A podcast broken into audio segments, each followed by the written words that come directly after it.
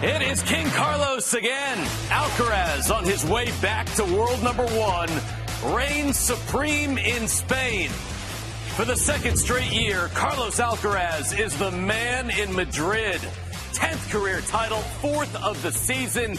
We will have the trophy ceremony here from the players and Prakash will be on court with Carlitos. All that coming up here on TC Live. Welcome to the show. Steve Weissman alongside the two guys who just called that match, Jim Courier, Mark Petchey. We also got the Hall of Famer Andy Roddick on the big screen as well. We will have full coverage of the trophy ceremony. See Carlitos lift that lovely trophy in Madrid. But let's first get some instant analysis. Mm. Andy, what was your thought on that massive final?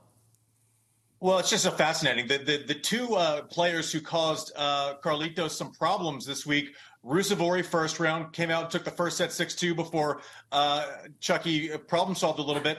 And today, Jan-Lennard Struff played a very similar game plan to what we saw in that first round matchup, right?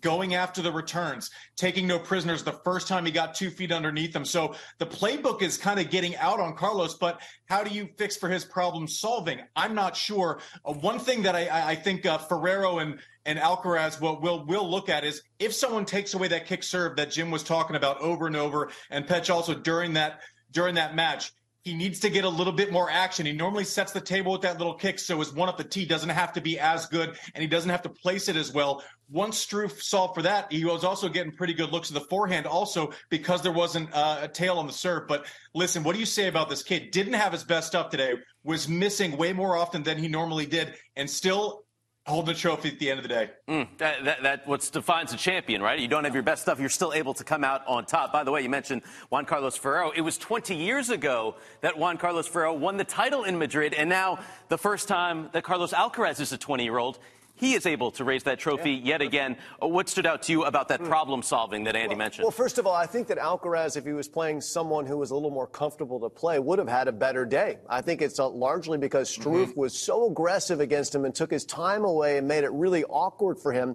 that he felt all of the pressure to, to try and do a little bit more with less time. So that, that was a good combination of questions being asked by Jan Lennard Struff in that one. And then he made the adjustments necessary. The first set, he starts to stand a little bit more in the doubles alley to return the serve and hit, get, get a forehand on the second serve. And next thing you know, Struff goes for an ace up the middle with a second serve on break point down, and all of a sudden he's got the break. So those little details, they matter a lot. And Alcaraz at 20 continues to be able to do all of these things. And yes, maybe he's getting some input from the coaching, but the fact that he's implementing them, just another thing that's impressive. Steve, I know I'm not in this studio right now to talk about pressure at back end of big tournaments, but I am here to ask a couple of questions. And I just want to ask Andy and Jim, and you can answer it however, which one of you, you do. The pressure, both of you had that. Andy, I remember you coming into the US Open when you won it saying, no more the future, no more the future of American men's mm-hmm. tennis. I, I've done it. He's playing with that expectation. He's playing with that kind of pressure on him. I mean, how how difficult is that? And how many players, talking about what you just spoke about, Andy, that can play the kind of game that Struff does, how many are there in the top 100 that can actually bring that type of tennis to bear against Alcaraz?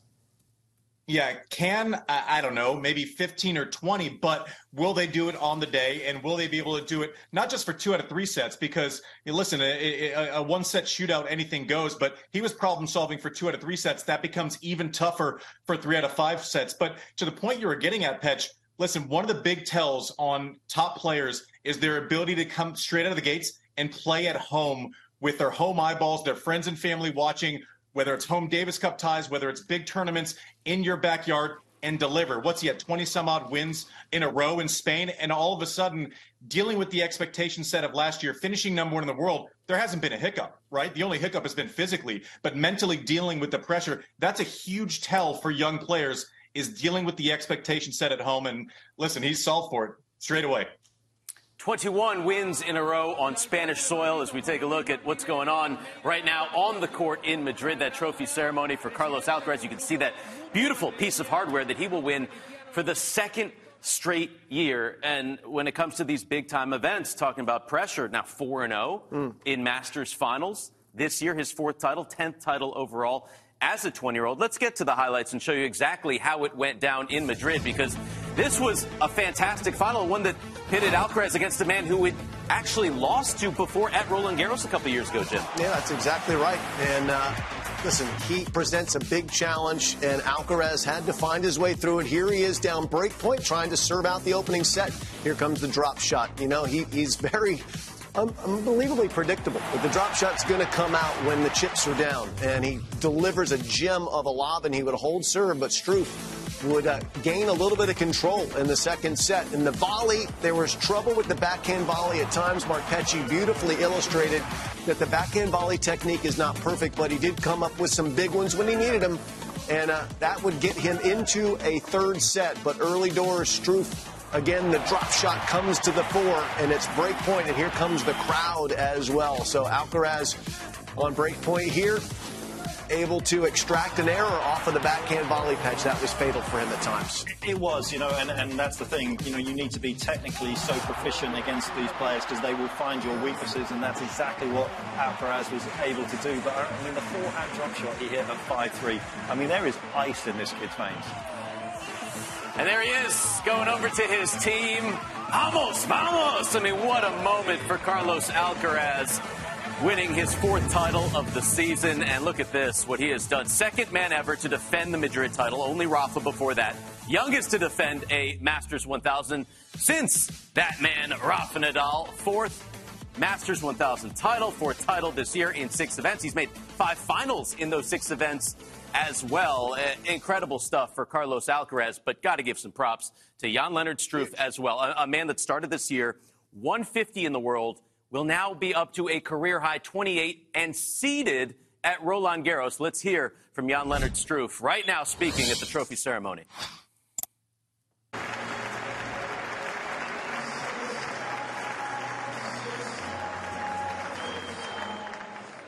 Hi guys, um, sorry I cannot do this in Spanish. Uh, my Spanish is not that good, so we need someone to translate it, please. Um, yeah, uh, first of all, Carlitos, uh, well done. Um, another trophy, amazing victory. Congrats to you and your team. Well done. All the best for the future.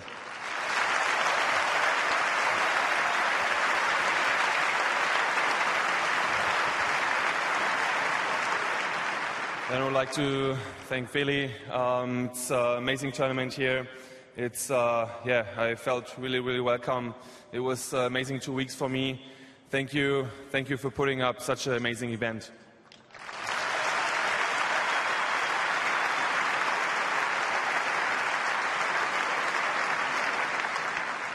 I would like to say thank you uh, to Mutua, to, to, the sponsor. It's like uh, amazing. Um, I know, I know how hard it is to put up such an amazing event. So thank you, thank you so much for, for doing this.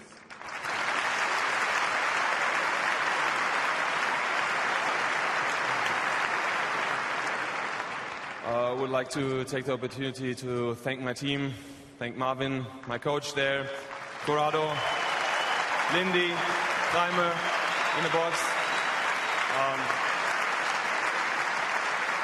I'd like to thank my other coach at home, Carsten, and my fitness coach, Uwe, which are not here but coming next week. Uh, thank you so much for the work you put in. It, it means a lot.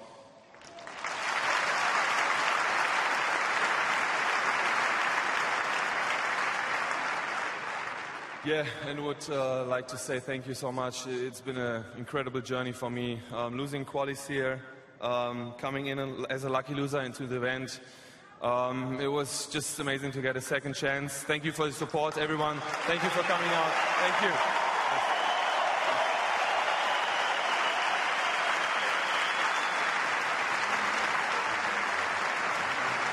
Entrega el trofeo de subcampeón del Mutua Madrid Open el presidente don, del, Mutua, del Mutua Madrileña, don Ignacio Garralda.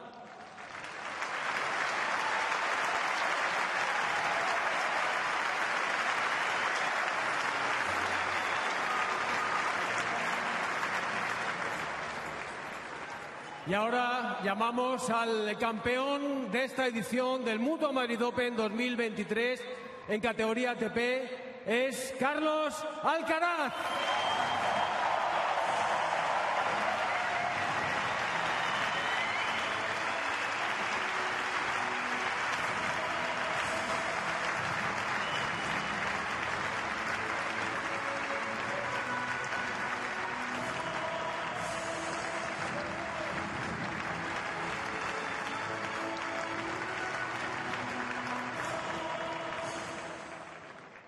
Uh, well, first of all, I uh, want to say congrats to Jen and, and, your team. I know you, you were dealing with some problems, some injury, and uh, you missed almost a lot of the of the season. And yeah, doing a, a, great result, a great job, you know, with with your team, and it's it's amazing, and it's, it's, great to, to have you back. And I wish you all the best in in the future.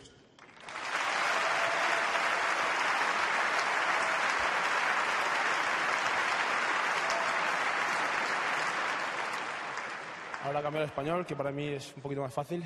Eh, eh, lo primero de todo, ¿cómo están las máquinas? ¿Estamos bien? Ahora podemos empezar. Ahora podemos empezar. Eh, nada, quería, quería dar la enhorabuena y, agradecer a, Feli, al alcalde, a todo el mundo que, ha hecho posible este, este evento, al sponsor, el sponsor principal también. Un trabajo increíble hacer este, este evento, este torneo, es súper, súper especial. Siempre lo digo con, con mi equipo, es uno de los mejores torneos del circuito, de, los mejores organizados y la verdad que disfruto cada día aquí y la verdad que enhorabuena por el buen trabajo.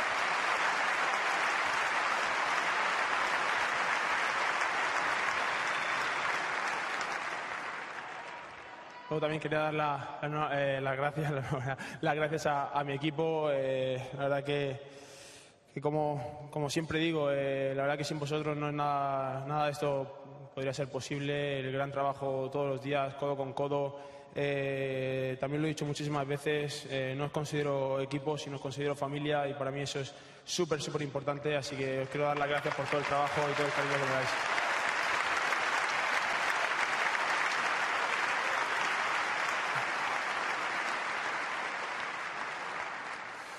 Madrid, eh, qué decir, la verdad que ha sido increíble estas dos semanas he disfrutado cada momento, eh, el apoyo aquí ha sido, ha sido increíble. Una vez más habéis eh, hecho este torneo eh, más especial que, que, ningún otro, me habéis hecho disfrutar. la verdad que ha habido, ha habido algunos problemas en, el primer partido y la verdad que sin vosotros no hubiera sido posible sacarlo, tanto ese partido como todos los demás. así que os quiero dar las gracias y, y, la verdad que ha sido, ha sido un placer jugar enfrente de vosotros.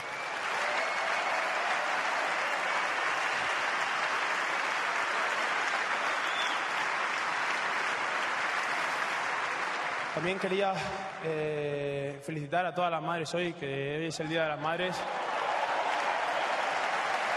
Quería felicitar a, todas esas madres, eh, que la verdad que es, increíble, ¿no? Y también voy a hablar de, la mía, que es eh, increíble que pueda estar ahí viéndome.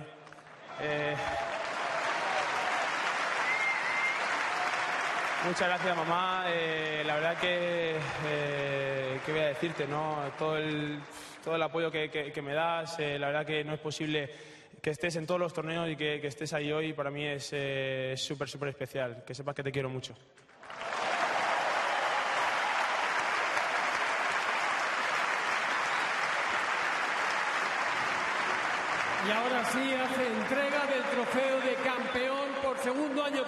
Don José Luis Martínez Almeida, alcalde de Madrid, a Carlos Alcaraz. And there it is, Carlitos. Second straight title there in Madrid as the streamers go flying. Beautiful words from both Alcaraz and Struff at that wonderful ceremony as he's able to lift that trophy once again. You, you all were talking during the match. Uh, some play the game, some change the game. How has Carlitos changed the game? Well, I think that, first of all, as we mentioned in match, a lot of people had written off teenagers being able to compete for the biggest trophies, mm-hmm. uh, and that certainly was incorrect. When someone special comes, they usually raise their hand pretty early, and Carlos certainly did, and, and he got himself physically ready, and that was a big difference too, right? He mm-hmm. came out, he was fully formed uh, last year, basically in January. So uh, he's had 18 months of, of, you know, being physically ready for it, and when he's been healthy, he's been a handful. Andy, what are your thoughts on Carlitos changing the sport of tennis? Yeah, I mean it's it's it's like he's combining forces with some of the guys that we've seen. You know, I, I think Lleyton Hewitt in in his prime when he was young may have been as fast as Carlos Alcaraz, but he never had the biggest shot on the court on any given day, right? He was a problem solver. He was master of the fundamentals. But now you have someone with the speed of Lleyton Hewitt, uh, the elasticity of a Novak, but he can punch you in the mouth too. So it's we, we've seen specific parts of his game before, but kind of all rolled into up into one. And at just turned 20 years old, uh, you know, I, I, don't know that I've seen anything like it, and doesn't mean that he's going to have the career like Jim said as some of the as the big three. Doesn't mean that other players didn't have success young, but just as a fully formed unit of movement, power, finesse, uh, problem solving. Um, you know, it, it, it, it, it, it's it's it's the one of the it's it, it I have no words for it, Steve. I can't explain it. It's we can tell. Like he just uh, like he he, sh- he should be 26 years old, but yeah. he's 20. You never want to go after Andy when he's going. He should, he has. You've said that beautifully, but I, I think for me as a fan and, and, and sitting here with you guys, it's the indelible images that I remember from both of your two careers as well. It's obviously, you know, Andy, your serve it was so unique. I know it was late on in your teenage years that you kind of developed that particular serve motion, but it's something that obviously sat with me, Jim. Your inside-out forehand was obviously something that you know, and, and, and as you guys are saying, you know, it's the repertoire of shots that this kid has at such a young age that is leaving those indelible mm. images. The drop shot that he hit at 5-3 just to go 15 up and just take so much pressure off winning the first point. These are the things that I'm remembering already, yeah. and we've got 15 years of enjoying. Yeah. I, I, got one more thing that I would add to all of all of what we've said, and I, I agree with it. I've never seen a champion at this age smile as much, especially when they mm. lose a great point. The, his enjoyment of the moments, even in adversity, is really unique, really unique. He, he's able to master those emotions in a way that it, it's extremely difficult to ever do as an athlete. And uh, just just look up, you know, the, the great champions of their time dealing with, you know, like, look, Nadal's probably the most mentally complete, tough athlete in any sport that I've ever witnessed. And I've watched him closer than most sports, so give me a little latitude there. I'm sure there are others. But Nadal never smiled when he lost a big point, never to this day. And Alcaraz does, and there's something endearing about that, but it's, it's also something that tells you he's going to be able to manage adversity, which will come from him at some point, whether it's injury, whether it's something off court that throws him off. No careers are a straight line. He's been unbelievably ascendant like a rocket ship so far, but at some point, someone will catch him, and he'll have to react to that. But that smile tells me he's going to be okay. It, it's like Ted Lasso. Where tennis is life to Carlos Alcaraz, right? I mean, that, that's what it looks like. You said on air, it's disarming. Yeah. I mean, literally, he, he's just happy to be out there competing. Uh, and I think that's the most remarkable thing about it. I mean, when I, you know, when you watch everybody play, there's so much pressure of expectation, and particularly at home. I mean, you guys had a home slam. We know I was uh, never at that level, but you know, going at home, playing at home was just was huge. He's come out there today against a lucky loser who everybody, including the bookies, Wikipedia had already had him as champion if you went on this morning before the match had even got underway. And he's missing balls and he's under pressure against Struff and he's smiling away out there. It is unique. Have you ever seen anything like that, Andy? Yeah, I, I, I, don't think I have, and, and you know, but it, but it's not as if it's this happy-go-lucky thing that we see with some players where when the chips are down, they kind of smile their way through a defeat. It's not that, right? It's not as if it's this happy go lucky, but I don't compete also, right? He is there every single point mentally, like a Nadal, but he kind of has this way this this kind of aura where he's able to decompress even when it doesn't go his way. Normally, the smiling when you're losing is kind of offset by maybe you're not the best competitor. That is not the case with this guy. So the combo of the two is just uh, it's it's a little bit. I have jealousy. It's a little bit annoying because I wish I would have had a tenth of it. And and also the other thing is when you have that variety, he, he never Jim ever hits a vanity shot. He mm. never hits like mm. an idea ball that looks good but is no good to anyone. You know, that's, that's what they call Nigerian slang in football. You look pass. it's an idea ball, look good, but it's absolutely no good. He never hits that with that repertoire. Never checks yeah. out of a point with it. No, no. So far, so great for, for him in that department. He hits some unpredictable shots, and that's part of his charm, too, is that he's a thrill ride, that you just don't know what's coming.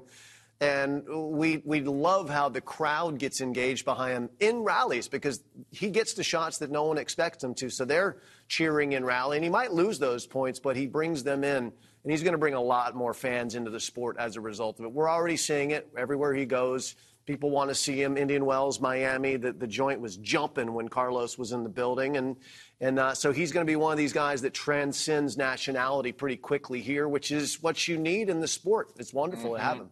He brings that smile, and he is a joy to witness out on the court as well. By the way, Prakash will be talking to Carlitos Alcaraz on the court. They're still having ceremonies and taking photos and all that stuff, but we look forward to that as well. Uh, another thought on Jan Lennard Struff. I mean, this guy who is now at a career high and maybe has shown a little bit of a pathway to challenging Alcaraz with that serve and volley. And I think he should be like a beacon of hope to a lot of players out there as well. 2019 was when he started to to really play some of his best tennis. We're obviously seeing extended careers in tennis right now. But the reality is, that Carsten Arriens spent a long time building this package. He doesn't go wide anymore. If he goes wide of the singles line, he ends up trying to take the ball on. He tries to hit a winner. He doesn't put himself under a lot of pressure from that point of view. It's taken him a long time to get to that stage. And I do think that there's a lot of those things that go into that, the physical part of it, understanding how to keep your body in better shape for longer for a lot of these players, but also the money at the slams. I mean, I think that that has enabled these players to, to, to stay longer and, and get better advice, so therefore they become better at the back end of their careers.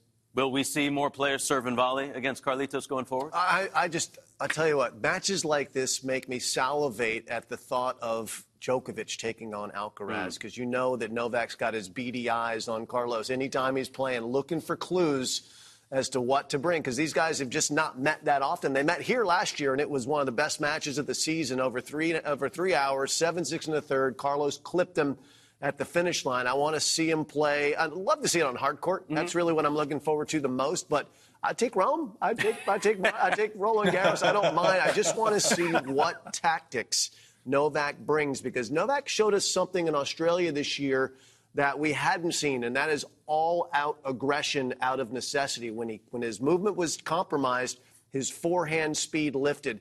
But we've seen him serve and volley as well against Medvedev. Yeah. He has so many options. What's he going to use against Chucky? Andy, is that what you call him? I call him Chucky. And, and listen, I, I, am excited, but let's let's let's let's call it what it is. Struff serving and volley. Struff went big on every single return and he executed his game plan really, really, really well. Right, had nothing to lose. Carlos in front of his home fans had everything to lose. Uh, the Chuckster wasn't at his best today at all. Was missing balls, and a lot of that was a product, byproduct of Struff. But here we are. One executed perfectly. One had to problem solve along the way and didn't have his best stuff. And Alcaraz still won. So you can serve and volley all you want, but you have to do it at the level that Struff did and do it better for longer. So that's uh, this kid's a problem for the rest of the tour. He is a problem. The Chuckster is a problem. We're, we're hearing Prakash as well, getting ready for that interview with Carlitos on court inside La Caja Mágica. But we make these comparisons. We talk about Djokovic, obviously Nadal. So let's see how Carlitos Alcaraz compares to the big three and what they did as teenagers. Carlitos turning 20 just on Friday. He's been 20 year old for a few days, but what he's been able to accomplish on some accounts, even better than the big three. None of those guys got to number one in the world. That's no, they didn't. I mean, look, it, you know, he's right at the genesis of, of, greatness at the moment, and we're comparing him to absolute greatness. We're, we're talking about the Hall of Fame stuff, and as Jim said, it never goes in a in a straight line. And I don't know, Andy, is it is it is it fair to compare? Is that the thief of compare? You know, thief of joy? But I mean, at the end of the day, I guess we have to.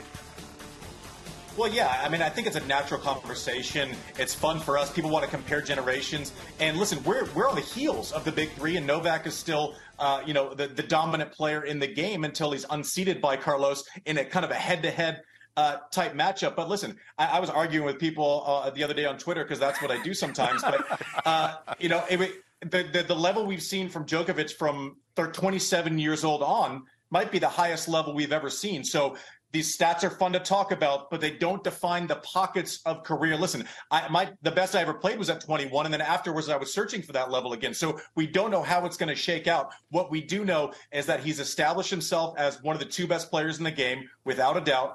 And it, he's got 15 years of runway ahead of him. It's going to be a lot of slams. It's going to be a lot of titles, assuming that his health, uh, you know, physical health, mental health, all stay the same the big three have ruined this conversation for everyone because will he get to 20 some odd slams? That's not normal. That's not what we should expect, but it's going to be really exciting to see him try. Thus far, his career has not been normal yet. But uh, we will hear more from Carlitos Alcaraz with Prakash on court when we come back on TC Live as we celebrate this great championship Sunday in Madrid. A lot more to get to. There was another final, in fact, with some big name players. We'll have the best of the best shots from Madrid and predictions for Roland Garros. Uh, has the favorite even played a clay court match this year? So much to discuss. Stay with us.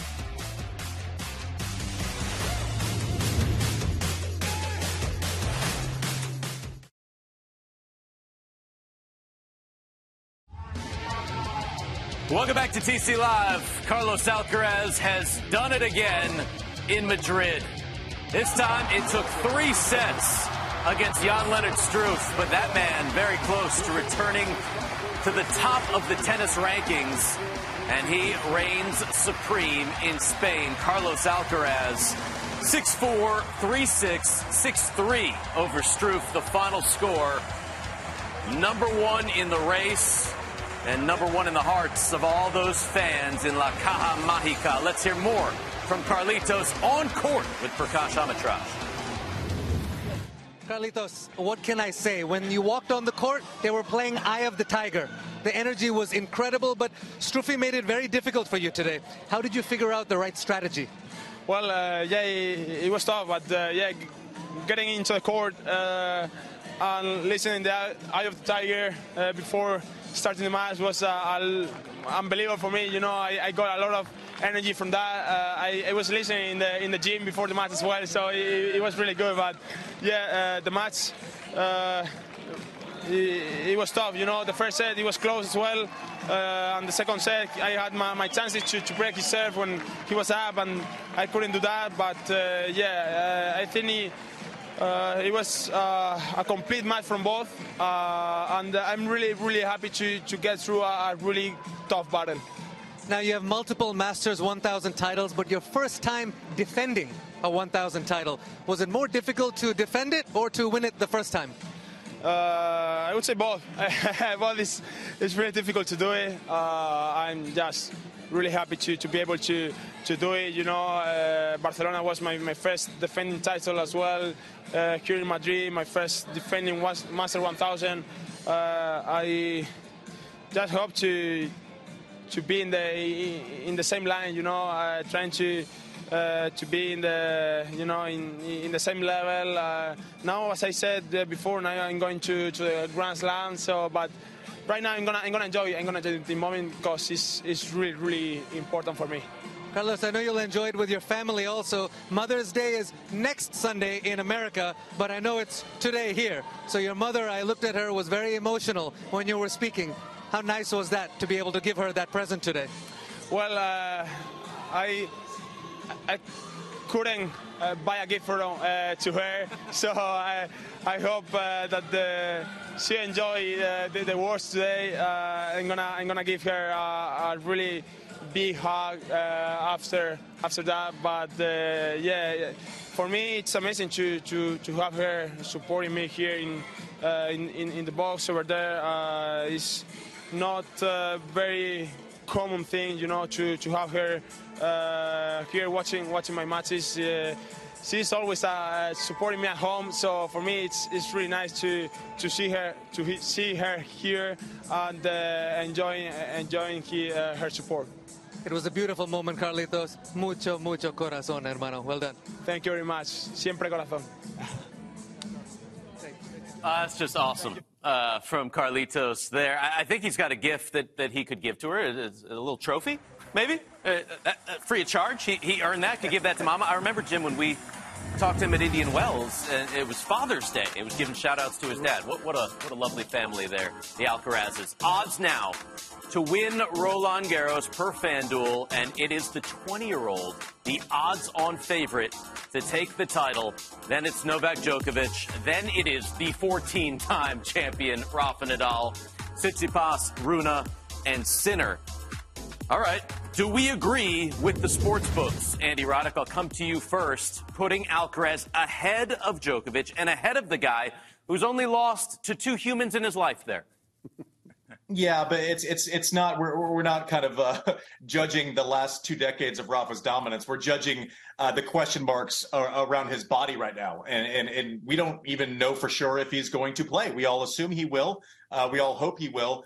Um, and, and kind of the same with Novak, having to pull out of Madrid. I think we'll have a better uh, sense of how realistic this is after seeing everyone go after Rome. But I think uh, Carlos is probably uh, playing the most predictable product right now, right? You know what you're going to get when he goes out there on a clay court. He's match tough. He's won a bunch of tournaments going in. He's had different types of matchups. So uh, I would probably put him and Novak as co-favorites right now. And I know Rafa fandom is going to go crazy, but it's more of a, refer- a, referendum on where his body is as opposed to, listen, I, I know Rafa's the best clay court player of all time. Please don't tell me that. Uh, I understand it. Um, but I think I think it's about right. I, I, would, I would put him and Novak as probably co-favorites right now. You'll be arguing on Twitter again. Yeah. what do you think, Jim?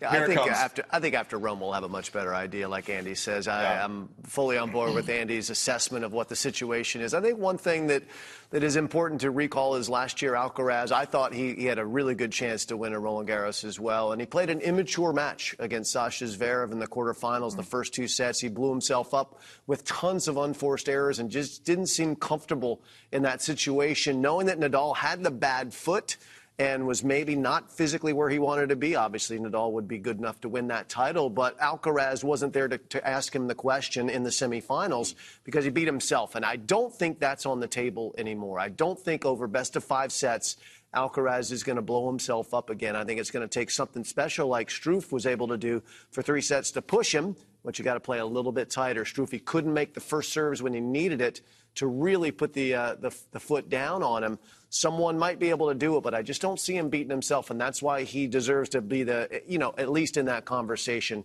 If Nadal starts, though, I don't know if I could put money anywhere but yeah. behind him. We'll see.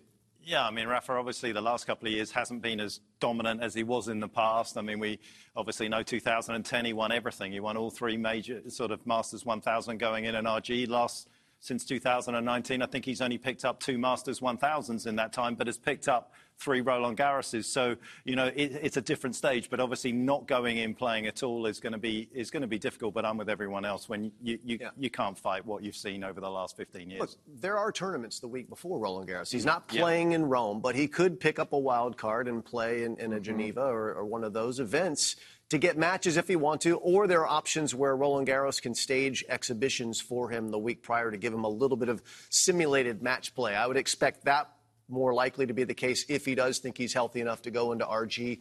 But I do expect him if he go, if he ste- steps onto the court at RG, he thinks he can win. And, and, that makes me believe that he's the favorite if he steps onto the court. Just I, I, the history to me put, puts puts Rafa on top. I, yeah. I, understand Djokovic. I understand why the sports books have Alcaraz sure. there. At this point, uh, if he steps on the court, it's Nadal. But are we missing anyone else from that list? I mean and Andre Rublev, a Casper Ruud, a Taylor Fritz. Should, should other guys be up there? those guys could all be in the conversation on the second or third tier. They're not mm-hmm. frontliners. I mean, mm-hmm. there's no mm-hmm. doubt about that, Andy. I don't know if we're are, are there any sleepers, I yeah. guess, like a Struff, Andy, that you could see coming in that aren't on that list, possibly? N- not a, not as favorites. You know, I, I think uh, you know obviously Holger Rune and Jannik Sinner. These guys have huge potential but they could also struggle and you know get behind the eight ball in a third round and, and go out. And I feel like the top three that we're talking about uh, have a lot less risk of uh, you know worrying about survival in, in, in week one. So uh, listen, I, I, think the three favorites are, are far and away the three favorites. Does that mean no one else can make a run to the semis? Absolutely not. I think it's as wide open through 15, 20 really, really good clay court players uh, as it's been in a, in, a, in a long while. But those three are, are, are the solid favorites. It's very likely if Carlos Alcaraz steps on the court in Rome, he will return to number one. That's all he has to do is show up. He'll overtake Novak Djokovic. How important is the number one seed at Roland Garros? I don't think it's that important. I mean, obviously, splits him from Novak and he can be in the other half of the draw. I don't think it's going to be that important. I think people will be looking at where Rafa falls. I don't think they're going to be too worried at all yes. about that. That would be that would be the place I would be looking down there is looking for the ESP on the drawer and, yeah. and the bold lettering and going, oh dear.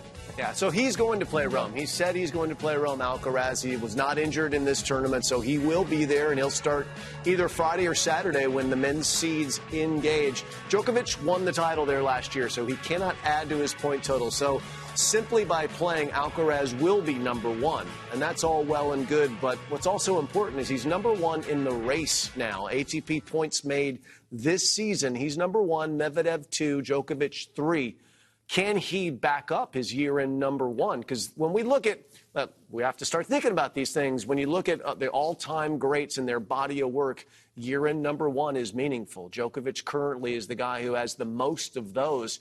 If Alcaraz can get two on the board early, that's, that's putting him in good stead towards putting his hand up, you know, 20 years from now when we start looking at his body of work, hopefully.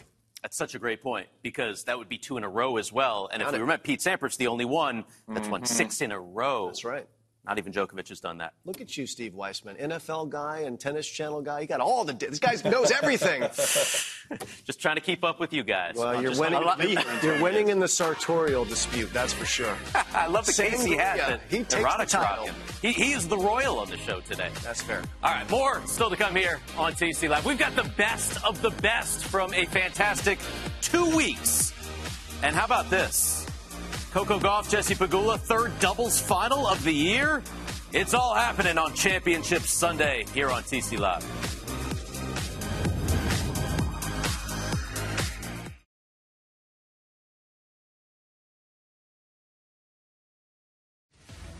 Back on TC Live, a challenger final with more major titles than the one in Madrid. Andy Murray and Tommy Paul Petch in Aix-en-Provence. I mean, unbelievable. A, let's just look at the crowd. Can we just savor that for a moment? I mean, how healthy is tennis in France when you look at this? And from Andy's perspective, you know, you want to know what a champion looks like. It looks like somebody that's come off two poor losses by their standards in Monte Carlo and Madrid. They go to a challenger tournament there late and they end up playing this kind of tennis. And by the way, Tommy Paul started this match four love up, and Andy basically didn't touch a ball. That's how well the American was playing. And then he turns it around and ends up winning. It becomes the third former world number one to win a challenger behind Andre Agassi and Marcelo Rios, and takes him to 42 in the world. Really meaningful points from Aix-en-Provence as well. 42 in the live rankings. You know, he's only 10 spots away from potentially being seeded, maybe not for Roland Garros, but it does give him a platform to potentially Mhm. be seeded for Wimbledon on the grass, which is his ultimate goal. So that was a week that came out of nowhere, to be honest, for Andy. Yeah, spectacular analysis, spot on right there, Petch. Won nearly 70% of his points on second serve. That was big. Four breaks of serve. And as you see, first title since 2019, first on clay since 2016, Rome, which, by the way, that's coming up next. That's where he's headed. Andy, we spoke on TC Live earlier in the week about whether Murray should focus on Wimbledon, the grass. He clearly wants to play everywhere. Uh, what does this result mean for him going forward?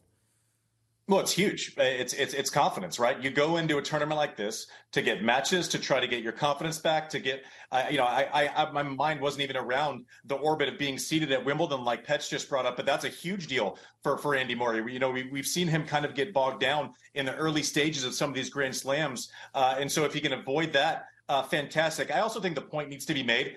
I, I I've seen uh, players that are a lot less accomplished than Andy Murray have such sizable egos about going back and going through the paces in a challenger. This guy is just comp- competition defined, no ego involved. I'm going to go back. I'm going to go down to the level that I should be playing at before I kind of go back up, uh, you know, for Rome or Roland Garros. And, uh, you, know, just a, the total pros pro went there, got the job done. Uh, great to see him on the winning side of things again. Yeah, and it's also worth pointing out that these challengers are not really challengers. They're really on the ATP 250 level, and WTA has them as well. These are the, the byproduct of these tournaments now being two weeks long, and so many of these top 100 ranked players are looking for something to do during, during the second week of Madrid if they're out of the singles and out of the mm-hmm. doubles. So these tournaments are benefiting with thick draws. So winning this tournament, it is a challenger in name only from, I think, all the players' point of view. He beats Tommy Paul, who's a terrific player and very, very good on the clay in the final. That's going to give him a lot of confidence. And confidence, as Andy said,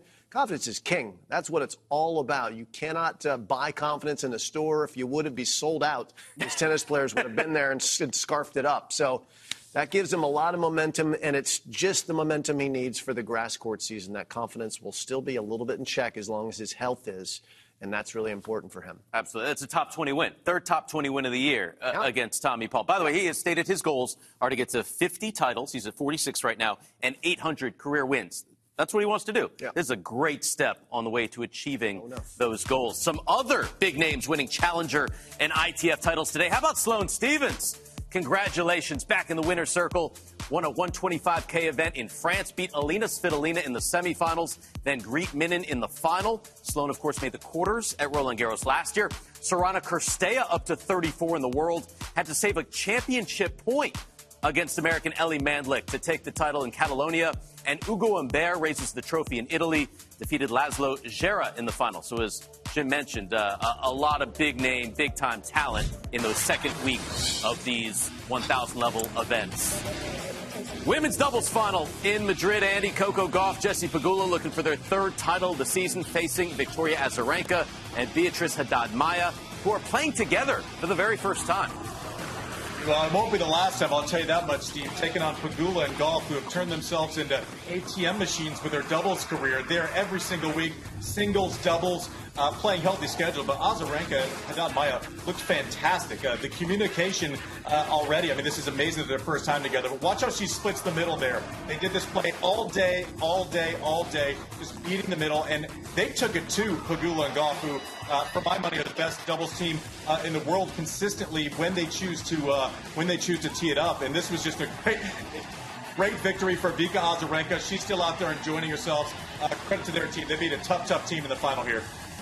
For Vika, 10th doubles title, fifth at the 1,000 level, biggest title of the Brazilian's career. By the way, none of these players were allowed to speak on court after the match.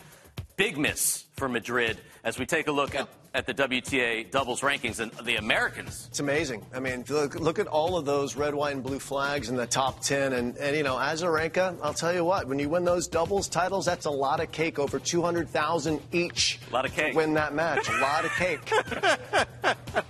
oh, I love the low key shade from Courier there. Time for the social net.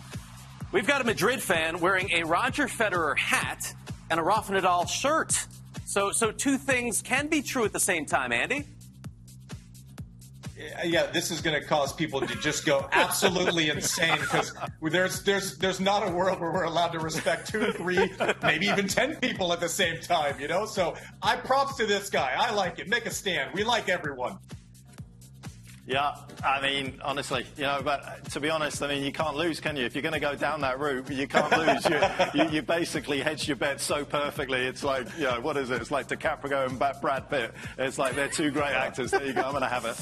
Yeah. By the way, those sunglasses are from the Novak Djokovic sunglasses. There you go. Yes. I just want to make sure you guys know that's, that's a triple threat right there. I was going to say yeah. those Nole fans were going to come come hard on Twitter, but Jim, Jim uh, saying that the shades are from Djokovic. Um, Andy responding to what Jalen Rose said yesterday about paying attention to the weather on the road in an NBA game, referencing the Knicks in Miami. Roddick, take it away. What would what, you have to say here? This is weak sauce. Jalen Rose talking about how they're playing in Miami, so therefore you have to respect the weather. It's at a cool 73 degrees in NBA in every NBA arena in the world. So I said, gosh, you know, tell that to the people that actually have to play in 100 degree weather. You know, tennis players, we don't get a lot of chance to puff our chests out, you know, with the NBA crew. So I wasn't going to miss that opportunity. And this might be the second time in my life that Stan Wawrinka has agreed with anything that I've said. I woke up this morning, Andy. I put the coffee on. I got in. I got my phone out. I was looking at a few things, and that was the first thing that popped up on my Twitter feed. I was like, "That is just uh. priceless." You can't. That five minutes that he was outside waiting for the courtesy car to go to the Heat Stadium must have killed his muscles. real. Yeah, I, I used to live in Miami, and I can tell you that there were many nights on off weeks where I was out in Miami Beach, and, and I encountered a lot of basketball t- road teams that were out enjoying Miami Beach. So maybe that's what Jalen was talking about. maybe they just didn't hydrate enough of the right stuff. But uh, yeah, I, I, got a chuckle uh, when I heard him say that. I was watching that live too, and I was like, yeah, I don't think it's that hot inside that arena. No. it's like last year uh, for the ATP Finals, Andy, in turn, when we were given the, the weather reports. It was like, yeah, that, that, was that was the that was the best part of all of our segments. And now the weather in Turin, of which they're playing indoors. But J- that was a bad segment until Jalen Rose said what he said. and I love. I don't know if y'all heard uh, D'Angelo Russell during the halftime interview yesterday. Was like, "Weather's nice. That, that's why I'm playing great today." Very strange. Uh, Twitter.com Court of Appeals. Uh, they asked this question: If your opponent hits a return and calls the serve out, then quickly corrects it and calls it in, do you replay the point, or does your opponent get the point? Jim, what do you think? Well, if you're playing against your six or eight year old sons, then you probably give them a replay of the point. If you're playing a real match, then uh, that's just, you know, I'm asking for a friend on that one. But if you're playing a real match, no, of course. The point is you made the wrong call, you lose the point. Next question. Yeah, Petch? Yeah, I can't, I can't disagree with that. Absolutely. If I was playing with my daughters, 100%, I'll be taking the point. I don't know what Jim's talking about. I'll be absolutely. You're taking that. the point. I need the points. Oh, I no, need the no, points. no, Are you Petch, kidding me? You heartbreaker. Yeah, yeah. I, I don't, I don't know much about rules, but I know one thing: if it went against me, I'd be yelling at someone. Yeah, I, I, I don't have children, so I'm taking the point every single time. That, that does not Yeah. matter. You're only hooking yourself, though, Steve. fair, Yeah. fair. All right, that does it for our social net today, but we got much more still to come here on TC Live. Of course, we'll look ahead to Rome, and we'll have the highly anticipated, often imitated, but never duplicated best of the best from the week inside the Magic Box.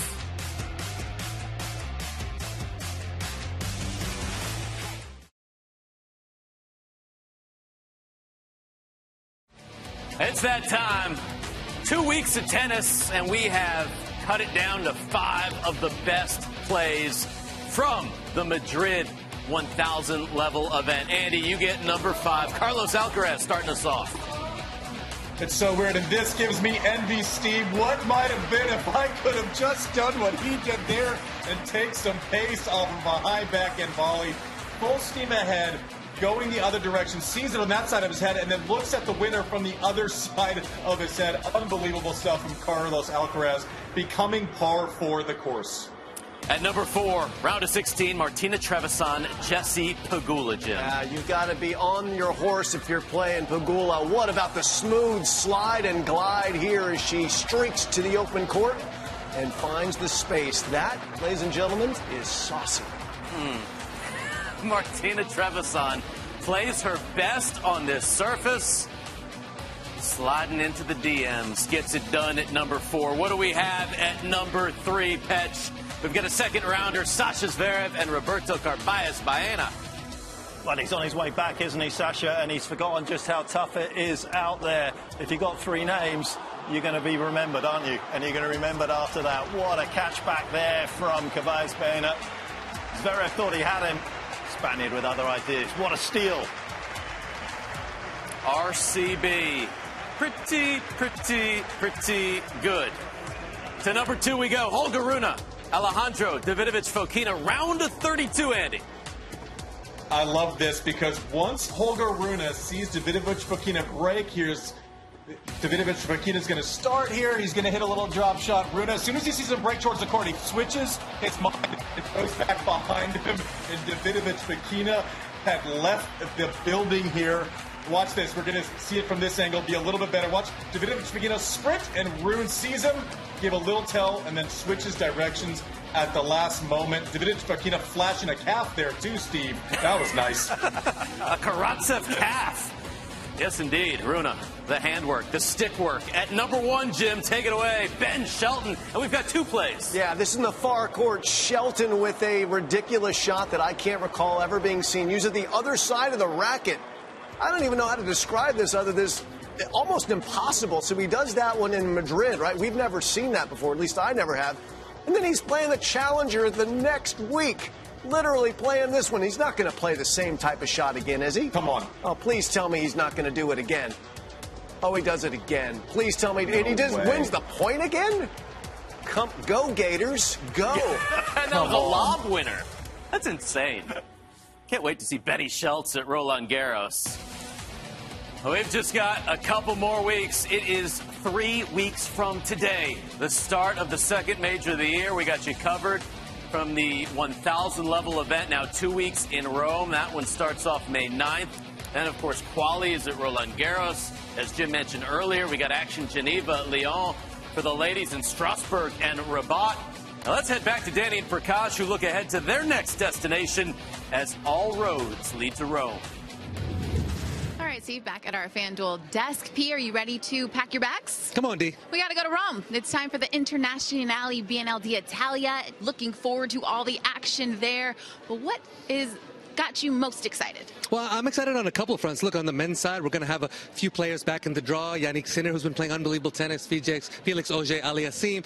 On the women's side, I want to see how this loss in the final to Sabalenka strikes Iga. Is she going to bounce back, get another title over there? Lots to look out for. I would also just like to let it be known that it is going to be a cheat fortnight for me. So don't expect, you know, none of this chicken and rice over there is going to get ugly, D. Pasta, pizza, and vino. Looking forward to it, guys. Yeah, rub it in, rub it in. Uh, the, uh, what's some of the best food in the world there in Rome, and we've got the best players in the world. Uh, what, what, are you looking forward to, Jim? Uh, Djokovic. I want to see what Novak's bringing to the table. Uh, let, us see if he's ready, if his elbow is ready for him to make another assault on the record books. Remember, tied at 22 with Rafa in the major count. So we know he's got a major appetite to stand alone. We'll see what happens. Uh, and I think Rome will be a real leading indicator as to what might happen in Paris. Hopefully, we get that matchup, a Djokovic Alcaraz matchup on clay. Yep. Djokovic is the defending champion. He's won there six times. Andy, what are you looking forward to? Yeah, so this is the part of the show where I normally try to think of, to, of something different to say than what Jim just said. But no, it's all this. It's all Djokovic. It's all Alcaraz. We want to see that showdown uh, in this tournament. But uh, another one of the storylines uh, on clay this year is: Are we going to see a reemergence of of Casper Ruud? Right, if you're going down the top two or three clay court players in the world for the last couple of years, he would have been on that short list, and he's since been replaced, you know, by Sinner, Rune, a couple of the other young guys that we've seen. Can Casper Ruud uh, get his groove back? I'll tell you what. Then, if you're not, if you're going to go with Jim, I'm going to go with Swiatek against Sabalenka. I'm hoping, to, I'm hoping to Thank see a, a, rematch of that. that yeah. That's what I, that's what I'm most excited about right now. I mean, you know, the final that we had yesterday was off the charts.